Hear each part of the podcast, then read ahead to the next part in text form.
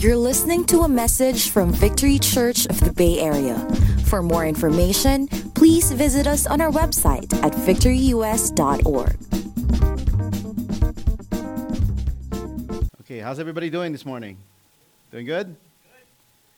Okay, for those of you who don't know, my name is Neil Bernardino, and I'm the pastor of this church. And uh, again, as Michelle already said, um, we want to welcome you here.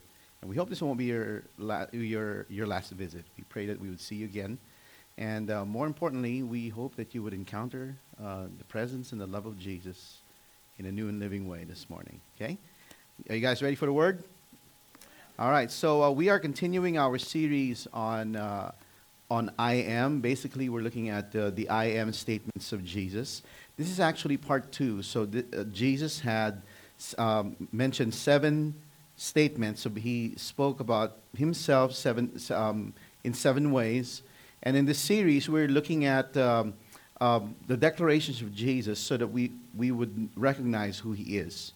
Okay? Um, and the phrase, this phrase, I am, this is taken basically from, uh, also from, from the Old Testament when God revealed himself to Moses.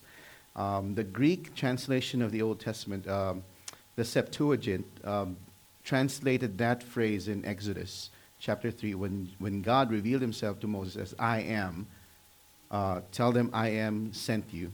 Um, the Greek translation is, of that is the same uh, Greek phrase that's used in the New Testament uh, in the Greek, because the New Testament is written in Greek. Okay, so, so when Jesus said I am um, to, um, to the average Jewish hearer, listener, that, would, that took their, that got their attention you know, because nobody says that thing, says that phrase just like that. And, and so by Jesus saying these things, you know, the people were intrigued. Uh, some wanted to stone him because um, he, he, he, he, said the name of God uh, just like this. And so anyway, without getting into uh, too much into all those nuances, um, these are the seven statements that Jesus made um, of himself so we are looking at, uh, we're actually looking at the last, uh, the last four. Last week we talked about Jesus saying, I am the good shepherd. And today we're going to talk about I am the resurrection and the life. And um, our passage will be on John chapter 11. Now, with that, I'd like to invite everyone to please stand as we read John chapter 11, verses uh, 17 through 27. Going to be reading from the English Standard Version. okay, verse 17. Verse, verse 17. Now, when Jesus came, he found that Lazarus had already been in the tomb four days. Bethany was near Jerusalem, about two miles off, and many of the Jews had come to Martha and Mary to console them concerning their brother. So when Martha heard that Jesus was coming, she went and met him but Mary remained seated in the house. Martha said to Jesus, Lord, if you had been here, my brother would not have died. But even now, I, I know that whatever you ask from God, God will give you. Jesus said to her, Your brother will rise again. Martha said to him, I know that he will rise again in the resurrection of the la- on the last day. Jesus said to her, I am the resurrection and the life. Whoever believes in me, though he die, yet shall he live. And everyone who lives and believes in me shall never die. Do you believe this? She said to him, Yes, Lord. I believe that you are the Christ, the Son of God, who is coming into the world. This is the word of God. Lord, we thank you that you've given us your precious word. Your word is life. We ask that, Lord, as we hear your message this morning, I pray that your Spirit would speak to our hearts so that we would know uh, who you are and the power of your resurrection, so that we may be able to say, together with Paul, that we want to know Christ and the power of his resurrection. And this is what we desire. And Lord, we thank you that in you we have life and life everlasting. We ask that your Spirit would be with us during the sermon, Lord. We pray this in Jesus' name. Amen. You may take your seats. Uh, again, we, you're, some of you are saying, um, didn't we just have a sermon on this? Yes, two weeks ago. Okay, we talked about um, the miracle. Um, that was the last Sunday of our sermon series entitled Beyond the Signs. And we talked about this miracle that Jesus um, performed. Basically, uh, the context here is Jesus raised Lazarus from the dead. So we talked about that at length last time. And if you remember, if you were here two weeks ago, if you can recall, when we read this passage that we just read a while ago, uh, I mentioned that uh, we're going to be talking more about that particular statement of Jesus on another sermon series, which is this one. Okay, so but last time, two weeks ago, we talked about and we focused on we focused on um, on the sign itself and its impact um, among those who are standing with Jesus and with Mary and Martha. Uh, today we're going to look at the statement of Jesus, the, I am the resurrection and the life. Okay, so uh, that is our focus. We will be focusing on the I am statement. Now, as, uh, as, I was, as, I was, preparing for this sermon, I remembered seeing a video, uh, a, a church ad uh, many, many years ago. Okay, this is a church ad, and uh, so we're going to show a video here. It's really short, and and this is from a church, not our church, it's another church, but I saw it and I looked for it and I finally saw it. So I, I want you to see this, this church ad um, about, uh, and we're gonna, I'm going to explain why. Okay, so this is from another church. Okay, so we're ready, are we ready?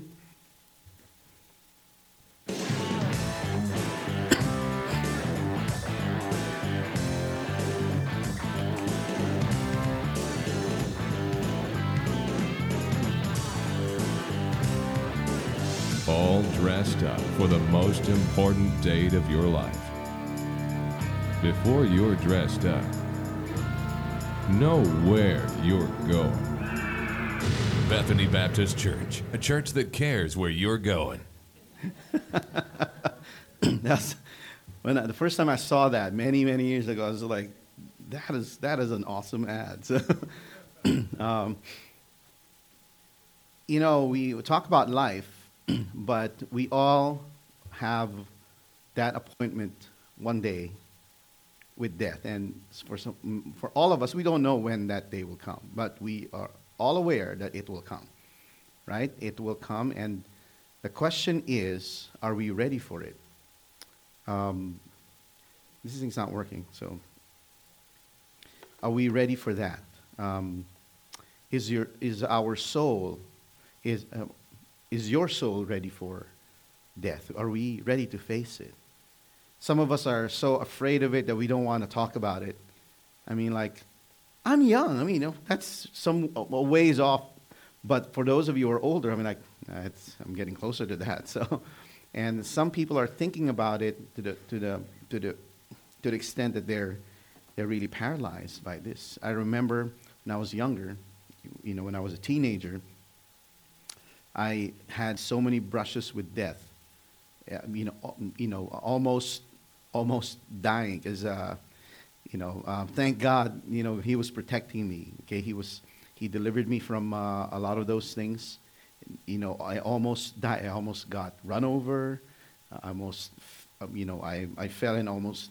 I, I, I, I, you know, I don't want to get into that, but the point is, I had brushes with death and so I was so scared of dying that I remember b- being paralyzed. Sometimes I would just be doing my homework, and then just the thought of that would cross my mind, and I was like, I would like be be paralyzed at the thought, and I would be afraid. Oh, and a lot of people face this fear of death. Death is a stark reality. Then you know the, the context of our passage is Lazarus just dying. And how many of you experienced a loved one passing away? And can I just see your hands? Again, I don't want to, I don't, for some of you, it's really, you don't want to think about it. I'm sorry for reminding you. But, you know, just a couple of, um, this last week, um, it was my mom's second death anniversary. So I was just recalling about, recounting my time with my mom. And uh, but when, when a loved one dies, we are all faced and gripped with the fact that this is something we will encounter one day. And there's something about death that that brings us into focus and brings the important things in life into focus once again. Have you experienced that?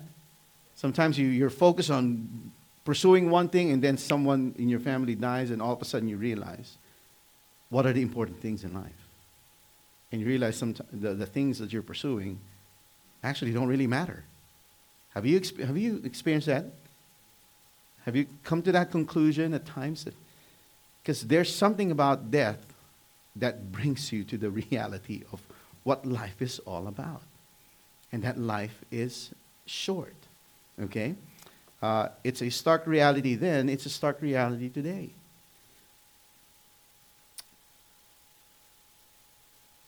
Now, the, the Jews of this time, now remember, Jesus, when Lazarus passed away, a couple of days, uh, Jesus came on the fourth day that, that uh, he had, uh, Lazarus had passed away, and there were still Jews there uh, consoling and, and uh, comforting the family. Okay, so when, when Martha talked to Jesus, and when Mary, her, her sister, uh, spoke with Jesus, when, he, when Jesus arrived in Bethany, some of the Jews were there. And, um, they, they saw the, this, this uh, dialogue. Now, the general belief um, then, Martha said, if you had been here earlier, my brother would not have died. So, now, just to let you know, the, the common belief of, um, of the Israelites of the day, um, when, a, when a person dies, the spirit of that person hovers near the body for about three days. So that within those three days, they're, they're holding out hope that somehow for a, for a, you know, for a, you know, with a miracle that the, the spirit would re-enter the, the, the corpse and be brought back to life. And I, you know, I, um, that was the common belief of the day. And in some cultures, they believe that as well.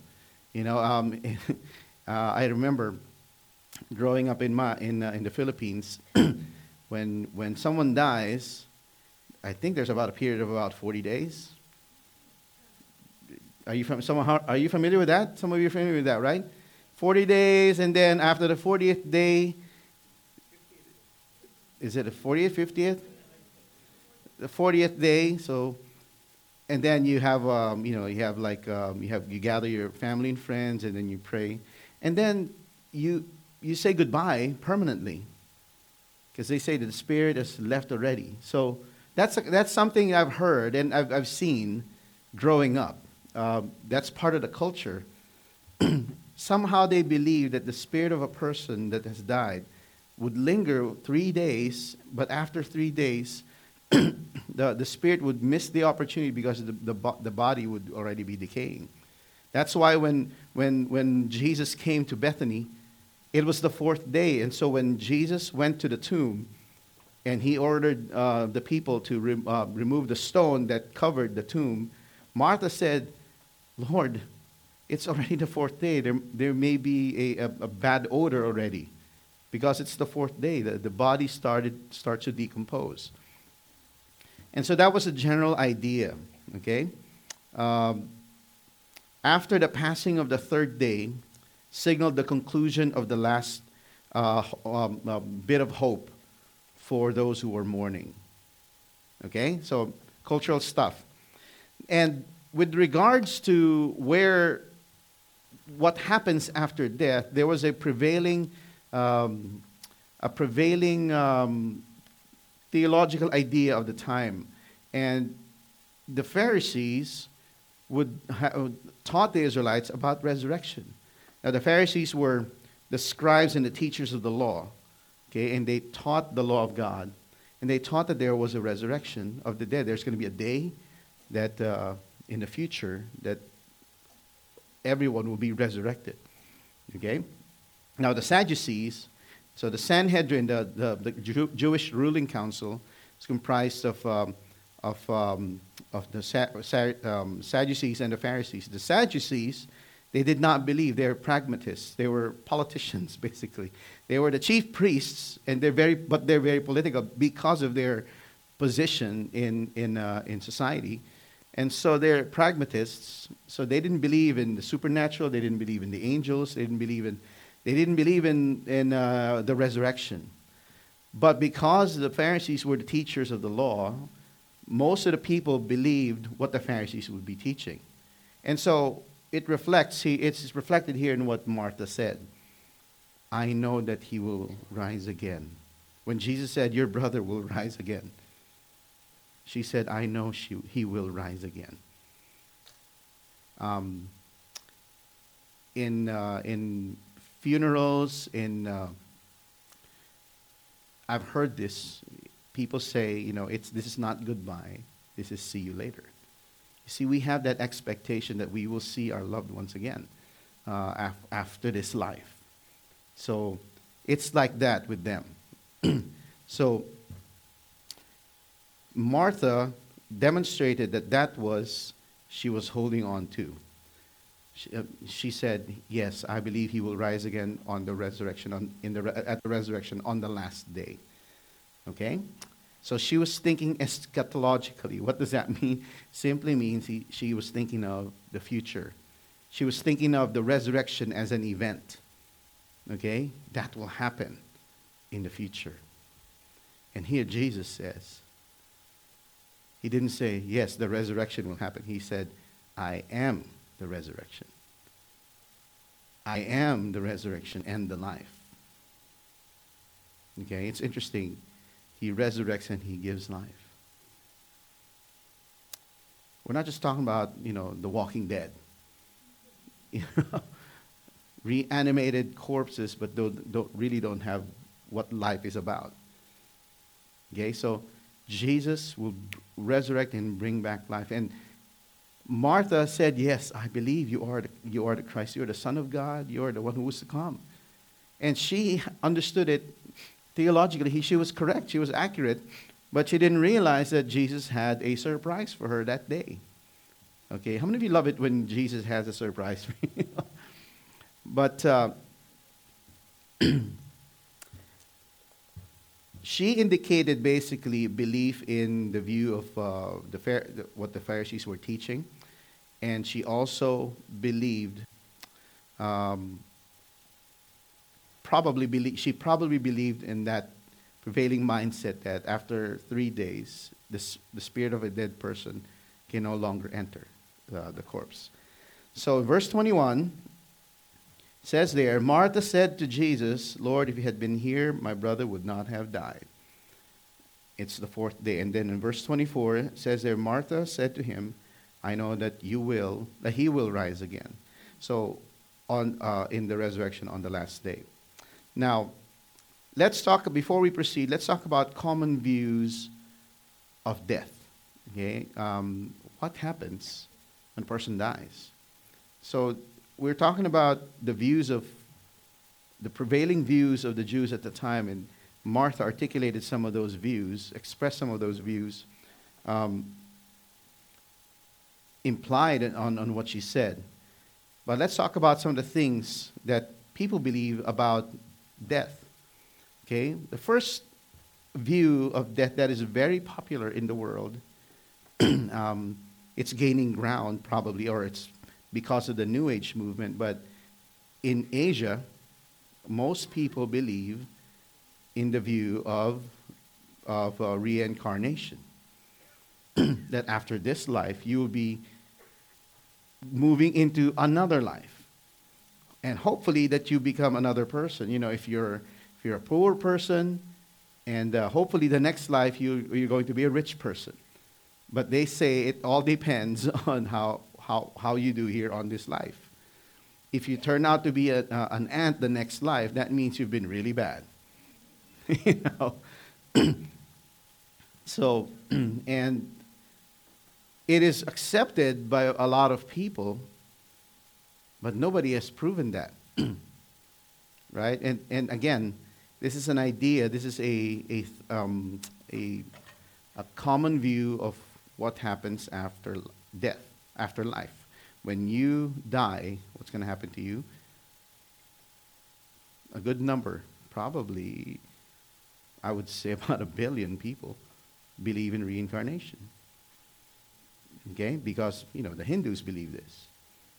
Okay, and how many Hindus? How many Hindus do we have? How many? Um, how many Hindus do we have in the world? okay, probably close to a billion people. the next view of death is what we call annihilationism. So, what does this mean? Um, annihilation, annihilationism just simply believes that after you die, you just cease to exist. That's it. There is no afterlife. You just, you're gone. I mean, you're, you're erased.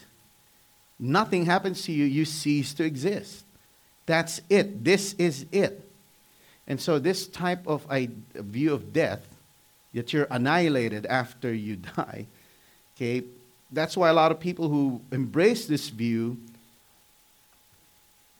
tend to embrace also um, this, this mindset that you, you know, YOLO. you, you, you have one life to live, right? Is that, is that it? You only live once. There you go. See, I'm, I'm, I'm not even aware of. You only live once, and you know, Eat, drink, and be merry, for tomorrow you're gone. You're dead. So, for them, that's why those who embrace this kind of uh, idea of death, what they do, they don't see any morality in life.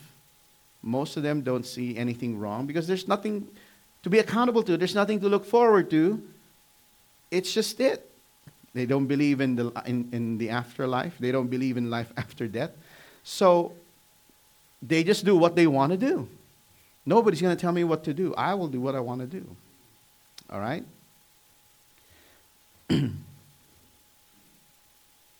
the last view of death is resurrection. Okay? You only have one life, and after you die, you will be resurrected. And then you will answer for the life that you, the one life that you live. You have only one shot at this life. And then after you've lived this life, you are going to be resurrected to answer for the life that you lived here. And this is what Jesus taught. This is what the Bible teaches. Okay, this is what Jesus speaking of. There, let's let's look at. Um, so let's look at Hebrews nine. There's a verse twenty-seven. It says there, and just as it is appointed for man to die once, okay, and after that comes judgment. So after death, so this statement tells you that there's something that awaits you after you die. So the life that we are living here right now in in in the natural realm, or what some theologians would call the the temporal realm, many of us think this is it, failing to recognize that there's something beyond just the, the natural physical life. There is the spiritual world. Okay, and after we die, we, we die physically, but the Bible teaches that we are not just limited to the physicality of our beings, we are spiritual beings as well in this, in this body, okay, that decomposes. Okay? Some of you looking at your, looking at the, the one next to you, yeah, he's not dead, but yet he smells like he's decomposing already.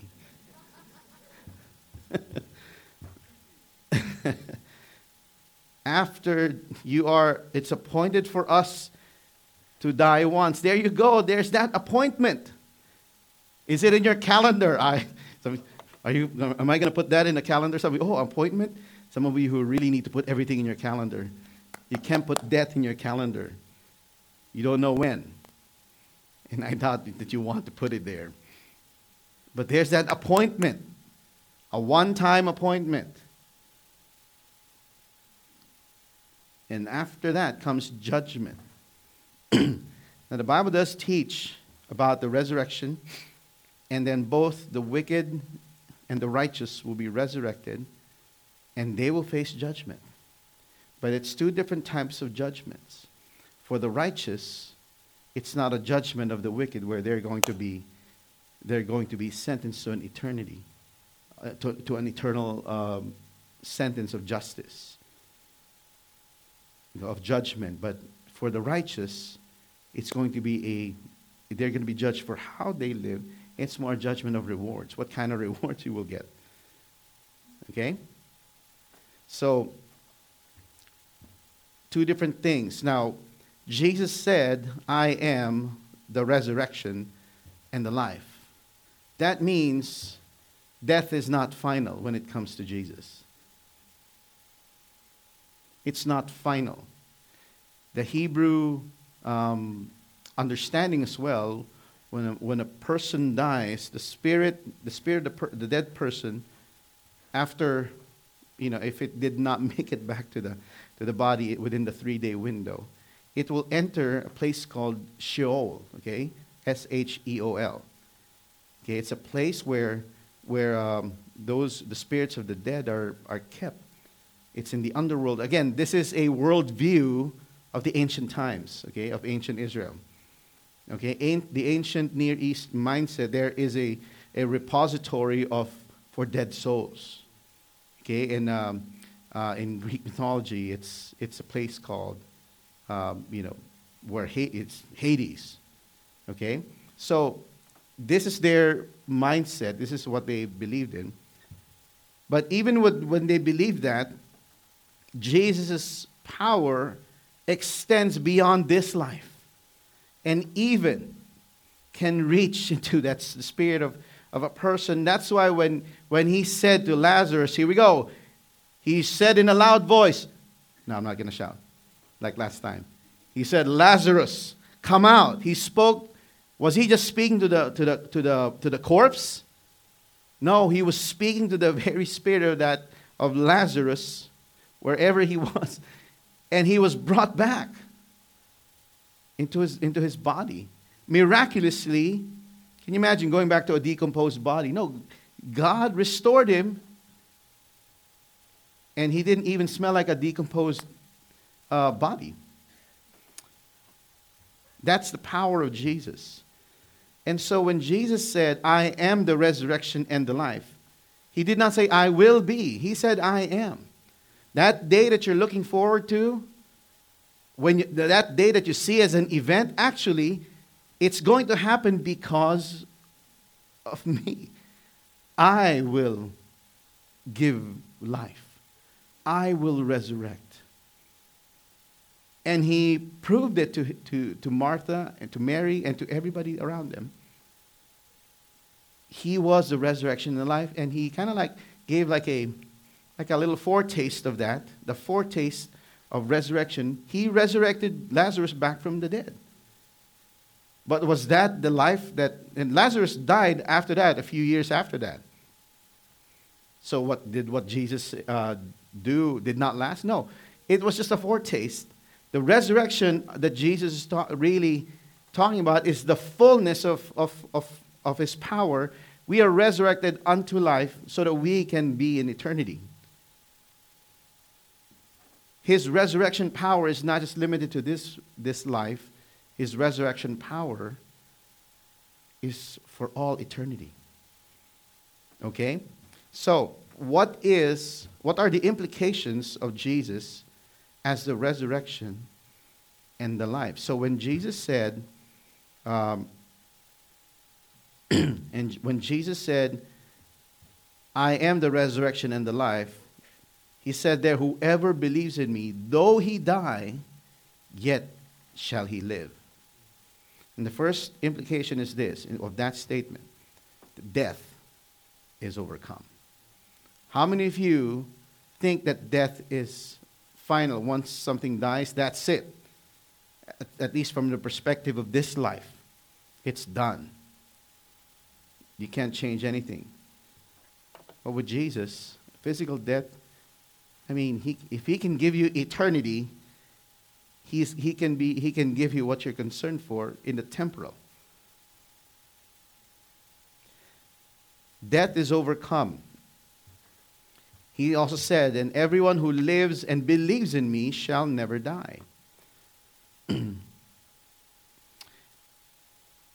don't know if we have it there. Um, Sip, could you go to John 11, verses 25 and 26? There you go. We have it there.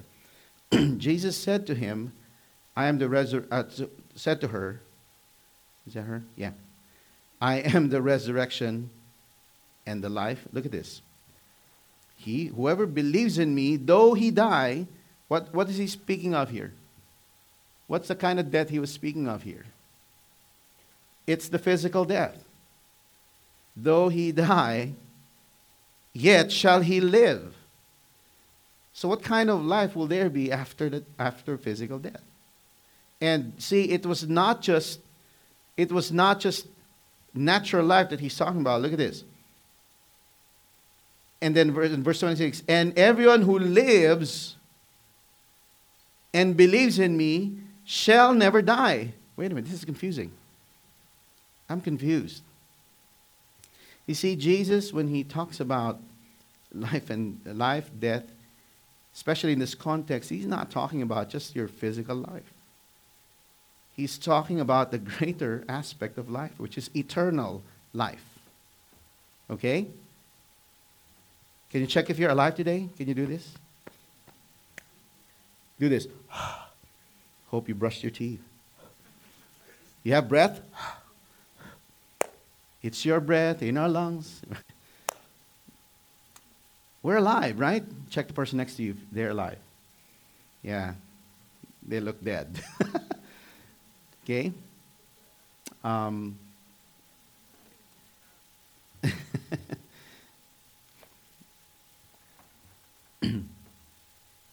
Jesus' greater reality is not just the, the physical, his greater reality is rest in the eternal.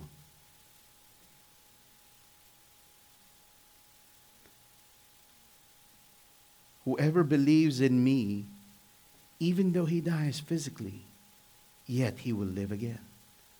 And that live again is not just you're going to be just raised from the dead to live your life again the way you lived it. You're going to be it's going to be a new a newness. There's going to be a new life. And the life that he's talking about here is eternal life, the gift that he will give. Verse 26 And everyone who, belie- who lives and believes in me shall never die. And this second phrase of shall never die, wait a minute, it says he, he died, and then here shall never die. So this is physical. Here it's talking about the second death, this, the eternal death. The death that is graver than just the physical. Okay? If you if anyone if everyone who lives and believes in me shall never die. Do you believe this? He asked Martha. Well, maybe maybe Jesus is asking that to you today. Do you believe this? Do you believe this? Do you can you really can you really believe what Jesus is saying? Okay, again, ask the person next to you. Do you believe this? You're saying, why does he always tell us to ask the person next to us? because these are comfortable chairs. A lot of people fall asleep. So I want to make sure I want to make this interactive.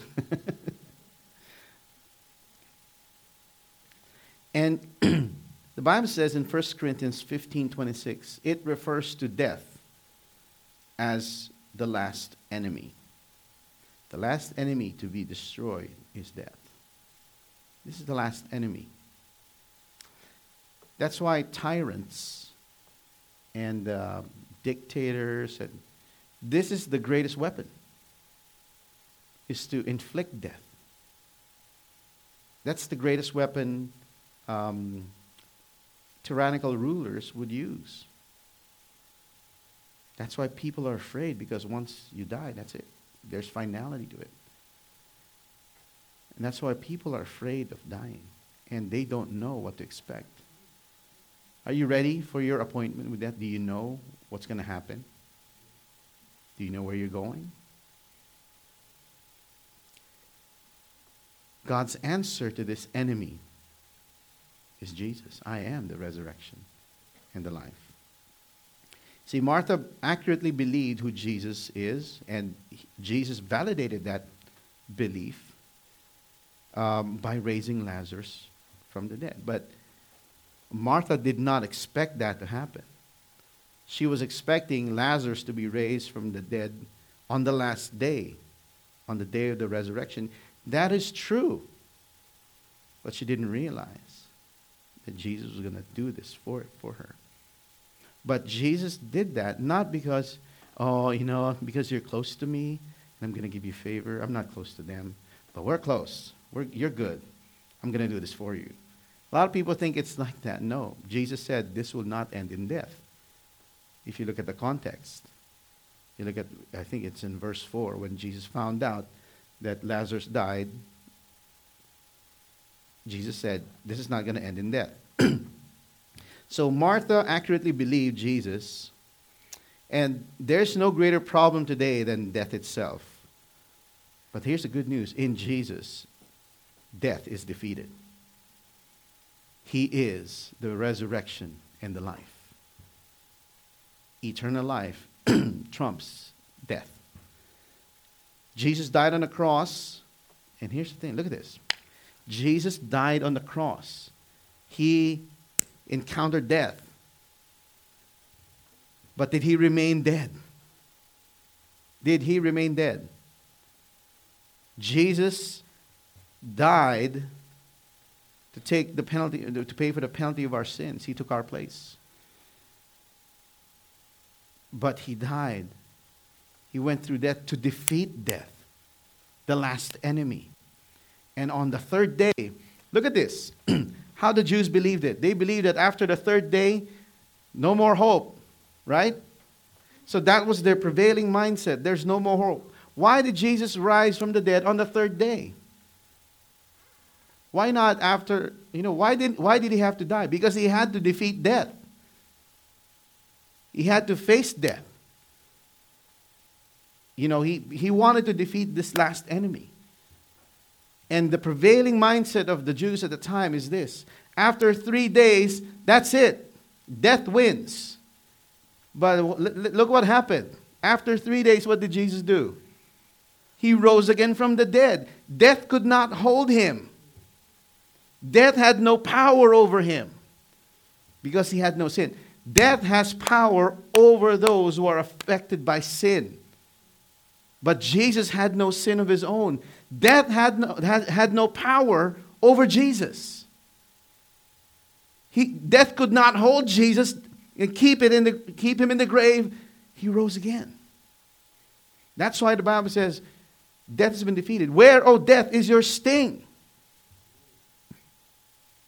And that's why, if you look for the Christians, the message of the gospel was so powerful that, you know, death has been defeated it did not matter to them because of the resurrection of Jesus Christ and because they, they placed their faith in Him, who is their resurrection and life. Death became inconsequential. Come on now. Because Jesus promised he will, he will save them. And that's why we had people who believed so, who put their faith in Christ, who, who did not, um, who was not, they were not afraid to die. Because death was not the final thing. As a matter of fact, it's, a, it's the transition to the life everlasting. Paul said, you know, I want to go home. I, I want to go home. If I die, then you're doing me a favor. You're sending me home. There's nothing I want than to be home with God. You're sending my spirit home. You kill me today. Sorry. Excuse me. You, you, if, you, if if you kill, that was his perspective. If you kill me today, you're doing me a favor. You're sending me home early. But if I if the Lord allowed me to stay here to stay here longer, that means I am still going to do productive labor for the kingdom. That means I'm going to preach the gospel while I have breath. And no one's going to stop me because he you can't threaten me with death. That's what happens when you get to know the, the, the Jesus Christ and the power of his resurrection. That's the, the desire of Paul. I want to know Christ and the power of his resurrection. and for him to share in his life and even in his death, he saw that, Paul saw that as a privilege. Now, I'm not telling everybody here to go and die, but when it comes to that, that's why we have the martyrs today. the church father said this you know, the church, you know, the, the, you know, the church basically it's founded in the foundation of the apostles and the prophets. But it is through the blood of the martyrs that caused the church to grow. You look at, you look at the story, look at Acts. The church was persecuted, first by the Jews. Saul, before he became an apostle, before he became a believer, he was leading the persecution for, of, the, of, of, the, of the Christians. He was going from city to city, exposing them, arresting them, having them tortured, or even killing them. When Stephen was, was stoned to death, Saul was there, giving approval to what was taking place. And Stephen when he was being stoned to death, you know what? He didn't go, oh, please stop, please stop. Okay, I'll recant. He didn't say that. When, while he was being stoned to death, now, and again, for those of you who grew up in the 70s, being stoned means something else. That's not what I'm talking about here. So when he was being stoned, he saw the glory of Christ. He saw Jesus in heaven standing. Jesus gave him a standing ovation. Look at my, look at my son right there. And then, then the Bible says his face was just like an angel. He was being stoned. See, death was inconsequential. When you see death as inconsequential, then you will do what normal people would think You'll do crazy things for God. Come on now. That's why people went, went, went out on missions. These are the crazy folks. I mean, the Moravians, they were so crazy, the, the people said, that they, they went out even to the leper colonies and became lepers themselves just so that they can preach the gospel to the lepers. And their motto in life is not this, that I may make a name for myself. No, the Moravians, the Moravian missionaries, their motto was this. You know, they said that the Lamb would receive the reward of his sufferings. Oh, we're going to go to the ends of the earth. It doesn't matter. It doesn't matter about us, our, our, our, our conveniences, our preferences. What matters is that people need to hear this message. And if I'm going to pour out my life, so that these people can, can hear the message and be saved. And so be it. I'm saved anyway. What can death do to me? What can man do to me? That's the kind of mentality they had. And that's the kind of mentality that caused us to be the church today. Can you imagine if the early church wimped out? Can you imagine that? if Peter and Paul were, they were they were uh, brought before the emperor. You stop this right now. Okay, okay. Hail Caesar, hail Caesar. Okay, we'll stop. Guys, stop it, okay? We're going to die. When they were threatened by the Pharisees, by, the, by the, the, the Jewish ruling council, they were arrested, they were beaten to death, and they were threatened. Stop doing this. Okay, you stop doing this right now. You stop preaching this about Jesus. We are the authorities here. You obey us. What did, what did uh, Peter say? you know, is it right to obey? We would rather obey God than man. If you're calling us to make a choice between obeying man and obeying God, and there's no other choice, we will obey God. Doesn't matter what you say, it doesn't matter what you do to us. Are you here today? Are you hearing this? That's the power of the resurrection of Jesus. It will drive the fear of death out of your life. Now, I'm not saying you live your life, you, don't be stupid. I'm not afraid to die, so let's ski, you know, let's do, take the double, tri- double diamond or triple diamond trail, you know. So anyway, when we die, we go straight. We're not, I'm not taught, Jesus is not taught, teaching about stupidity, okay? But when it comes to it, when your preach, when your witness comes to the point where you, your life is endangered, what are you going to do? Martin Luther was at that place. His reputation, he was, you know, all his life's work, he was uh, on his trial because of his writings. He was a Catholic monk, but he read the Bible and began to teach the Bible, began to say that righteousness is not gained by works, righteousness is received by faith. Trusting in Jesus, started preaching that, and he started going against some of the, the bad practices of the church. He was accosted, he, was, he had a trial, and he was commanded to recant all his works, all his books. They were, it was, they were there, they were burned, and he was ordered to recant, or he's going to be threatened to to be uh, excommunicated. He said, I can't deny my conscience. I can't deny the truth. I'm ruined by the truth already. I cannot compromise the truth. And if you want me to compromise that truth, that's not going to happen. Here I, here I stand. I stand on the truth. And he was excommunicated. And as a matter of, as, as that happened, the Protestant Reformation took place. He didn't start a, re, a, a rebellion against the church. He wanted to reform the church, but he was kicked out.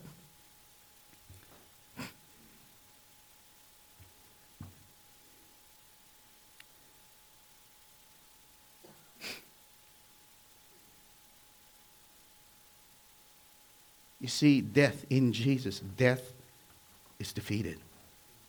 Where, O oh death, is your sting? and it's the last enemy. The second implication of Jesus being the, the, our resurrection and life is that eternal life is given. Because Jesus is the resurrection and the life, that's what he gives eternal life. Going back to our main text, he says there, everyone, yet, um, it says that yet shall he live. Though he die, yet shall he live.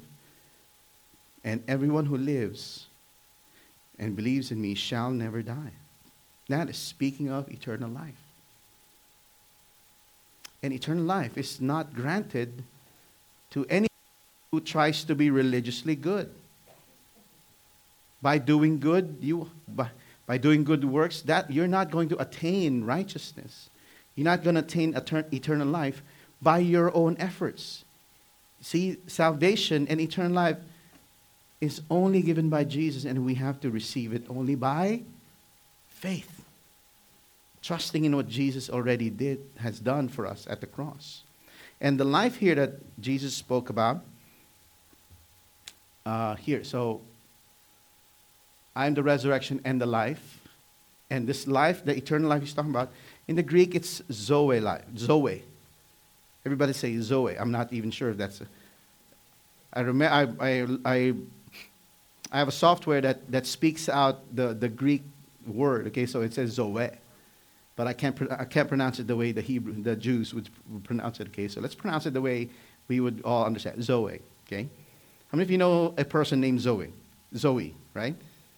Yeah, Guardians of the Galaxy, Zoe Saldana. So that's where they got it. Okay, Zoe, and it's the life of God. When you talk about life, the natural life, it's the Greek word for natural life is bios. That's why you have biology, the study of natural life. But God does not just give natural life, He gives eternal life. And it's the life that He breathes into us, the life that is eternal. John 6:51 says, I am the living bread that came down from heaven. If anyone eats of this bread, he will live forever. In other words, if anyone partakes of me, of who I am, if you put your faith in me, you will live forever. It's the same thing. Faith. Anyone who believes will have eternal life. John 8:51 Truly truly I say to you if anyone keeps my word he will never see death.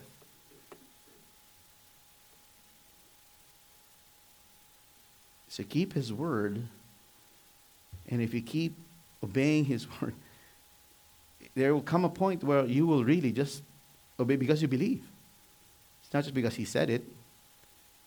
It'll it'll come to a point where you will really believe in Jesus in everything. You'll, you'll, you'll embrace Him. Basically, you're giving of yourself. Hook, line, and sinker. I'm all in. Like today, if you ask me, are there challenges in life? Yes. Are there questions I can't answer? Yes. Do I have questions about life? Yes. Do I have questions, uh, you know, to God that I would like to ask? Yes. But if you ask me in my heart, I mean, I'm sold out for Jesus. I'm, I'm, I've given my heart to Him. He is my Lord. Am I perfect? No. That's why I submit to Him because He is my Lord. In those areas where, or those areas of imperfection, He deals with me lovingly, and He transforms me into His image. That's what He does uh, to all of us who believe. Eternal life is given to those who put their faith in, in, the, re, in the resurrected Christ. Lastly, this eternal life and the resurrection power of Jesus, these are all received by faith. Faith in Christ is a necessary response. You see, faith is what is needed to receive it, but it's also what is produced when you receive it. It produces greater faith in you. How many of you I have been a believer in, in Jesus for quite some time now. You're not a new believer, okay? Now, how many of you could say that your faith today is greater than your faith the first time you put your you, the first time you believed in Jesus, right? You trust Him a lot more now. You, you, you trust Him more. You have a greater understanding. Before, when you would go into a situation, you'd go, Lord, why is this happening? Now you go, Lord, uh, why is this happening? It will come to the point that, okay, Lord, I don't understand what's happening, but I know you're good. So even if I don't understand what's happening here, I'm going to continue to trust you because out of this, something good will happen. There's going to be a testimony after this. I may not understand it now. And see, I trust in you. You're good. That's what faith is. Trusting in, yourself, trusting in God and committing yourself to, it, to the one you trust. Okay? We have to believe in him. Again, going back to our main text. Whoever believes. See, that's the thing. That's a qualifier. Jesus didn't say, whoever goes to the small group, uh, you know, with a perfect attendance. You know, some of us, we come here late. Now, I'm not going to ask for show of hands. But we come late and sometimes we go, I'm late again. And you're condemned. You know, Jesus loves you you know, we would expect you to, you know, to, to, to uh, make a bigger effort to be here on time, but, you know, he doesn't condemn you. You know what I'm saying? He loves you in spite. He loves you in spite. He loves us in spite of our shortcomings, our, diffi- our, our failures. George Mueller, one of the great, great men of faith in, in church history, said this Faith does not operate in the realm of the possible. There is no glory for God in that which is humanly possible. Faith begins where man's power ends. You see, when there's nothing else you could do, it seems like there's nothing that's going to. Lord, what else can we do? I mean, there's nothing else that I could think of. I'm, I'm trapped. That's the time. He goes, Exactly. Now put your faith in me. Let me pull you out of that. Let me give you the miracle. You can't, we cannot produce the miracles of God. Only He can do that. And faith operates where our ability ends. Many times we trust so much in our abilities. But there are situations where there's nothing we can do but have raw faith in God. And that's when God is pleased. Without faith, it is impossible to please God, Hebrews said. Amen? Verse 40, John 11.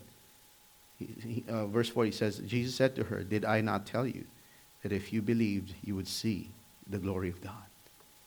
I was thinking about this.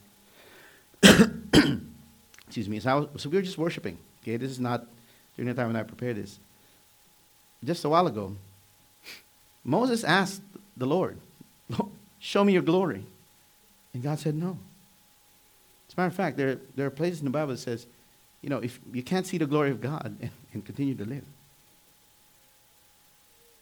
But here Jesus is saying, if you believe, you will see the glory of God. You will see. Wow, what a privilege. God said no to Moses. Come on now, that's Moses. I mean, you can't get any more righteous than. that. Come on now. If you compare your righteousness with Moses, I mean, you compare yourself with Moses, I mean, we're like, mm, we're so far away from Moses, you know. We can't even compare ourselves to him. And God said no to him. And here, Jesus saying, believe, you'll see the glory of God. He's opening the invitation. And when he died, symbolically, the, the moment he died, that veil that covered the Holy of Holies, representing the presence of God in the temple, tore, exposed the Holy of Holies, and to the horror of the priests there, we're going to die. But they didn't die. So, the, what, did, what was God speaking there? He was saying, You now have, the, the, the veil has been torn, the barrier has been removed.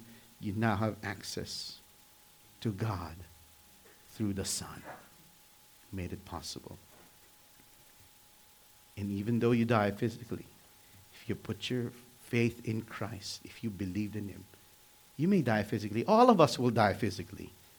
But the physical death is not the end. He will give us eternal life.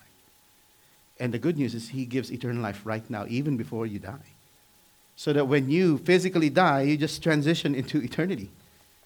And then He will resurrect you with a new body, the resurrection body. Okay? And that's the hope that we have.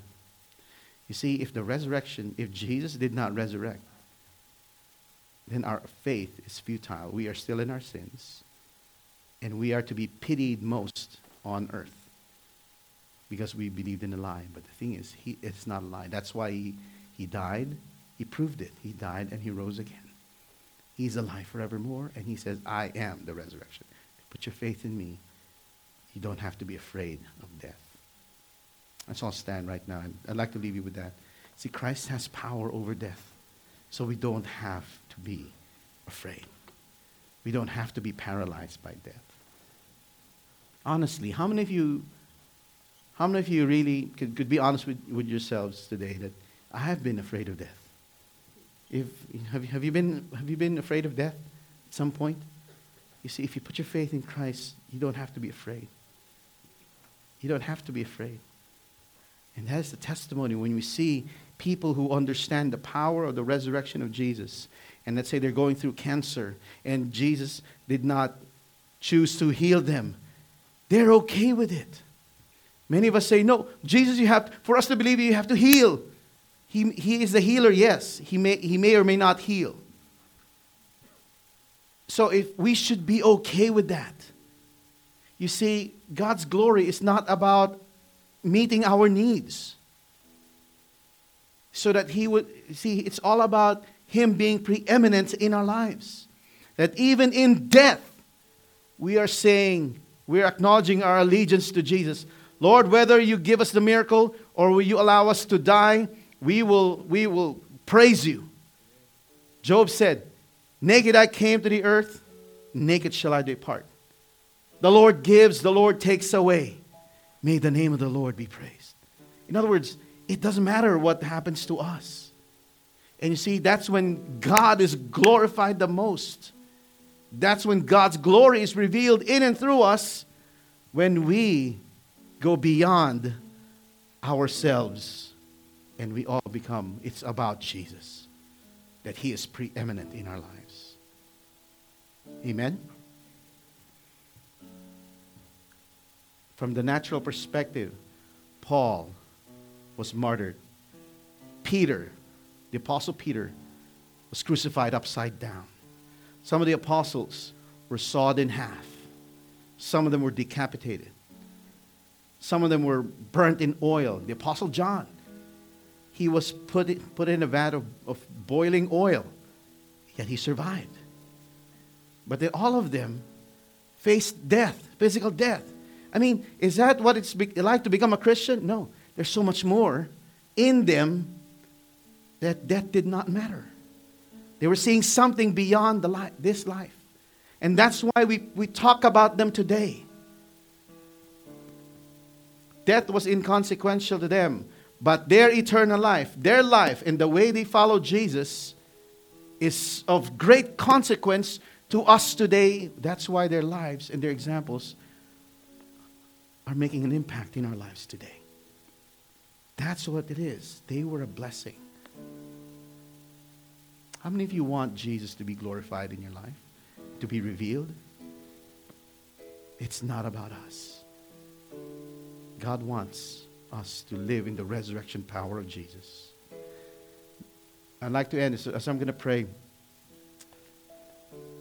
Jesus raised Lazarus from the dead. Did he raise everybody from the dead at that time? No. He just used that to demonstrate. You see. Now, my question to you is what is your Lazarus today? Jesus may choose to resurrect your Lazarus or not. How are you going to be with that? You should be okay with that. But Jesus may, because of his mercy, he may. Whatever his purpose for your life is. Maybe for one person, the purpose is to resurrect that Lazarus. But for another person, the, God's purpose is to just let, let the glory of God be revealed through the death of that Lazarus. Come on now. Are you here with me? So, whatever your Lazarus is here today, let's not hold on to Lazarus. Let's hold on to Jesus. Amen? If, let's all bow our heads and let's, let's pray. If you have a Lazarus, maybe a situation, maybe a relationship, it, it, it may be something, you're, it may be a dream that you have, and it seems like it has died. We should be okay with it. And just like Martha, Lord, Lord, we wish that it didn't die, but it did. But I know, I trust in you. You are the, the Christ, the Son of God, the one who is to come. And I know in the last day, you're going to make everything okay. So I put my trust in you. If you choose to raise up this Lazarus today, praise God, thank you. But if not, praise you as well. Let your glory be revealed. Lord, right now we lay down our Lazarus. Lord, we lay down all these things and we commit them to your hands. Whatever your will is, let your will be done. Let your glory be revealed. And if you so choose, if you so determine to raise our Lazarus, then it will be for your glory, not for, for just to meet our needs. It'll be for your glory. So, Lord, today we say, we settle in our hearts, Lord, whatever you do, here's our Lazarus. Do as you please. And whatever your decision is, if you're going to raise the Lazarus up or not, Lord, our hearts are resolved today. We are going to praise you. Let your will be done. Father, right now I pray that we would put our trust in you. You are the author and perfecter of our faith. Many of us are paralyzed by this fear of death. Lord, thank you that you defeated death and the grave. And Lord, we don't have to be afraid. We could live this life the way you've called us to without being paralyzed or intimidated or bullied by Satan and by his weapon of death. And Lord, we thank you that in you we have eternal life. May we desire what Paul desired in him saying, I want to know Christ and the power of his resurrection. I desire for Jesus to be glorified in my life. And that's my prayer today. Lord, that's my prayer for all of us here today. That you would be glorified in their lives. Lord, that you would be Lord. That you would be preeminent. That whatever your will is, that's, that's what we will say yes to. And Lord, we know that your perfect will for us is not going to relegate us to oblivion or to obscurity. Your perfect will for us will cause us to be vessels of your righteousness, and you're going to use us to reveal your glory to the world. Lord, help us to be a blessing and help us to see our lives beyond our lives. Thank you. Lord, we are your temple, we are your throne. Take your place, rule and reign, and let your glory be revealed in and through our lives. We pray this in Jesus' name. Amen. Amen. Give the Lord praise. Praise God. God bless everybody. We're dismissed.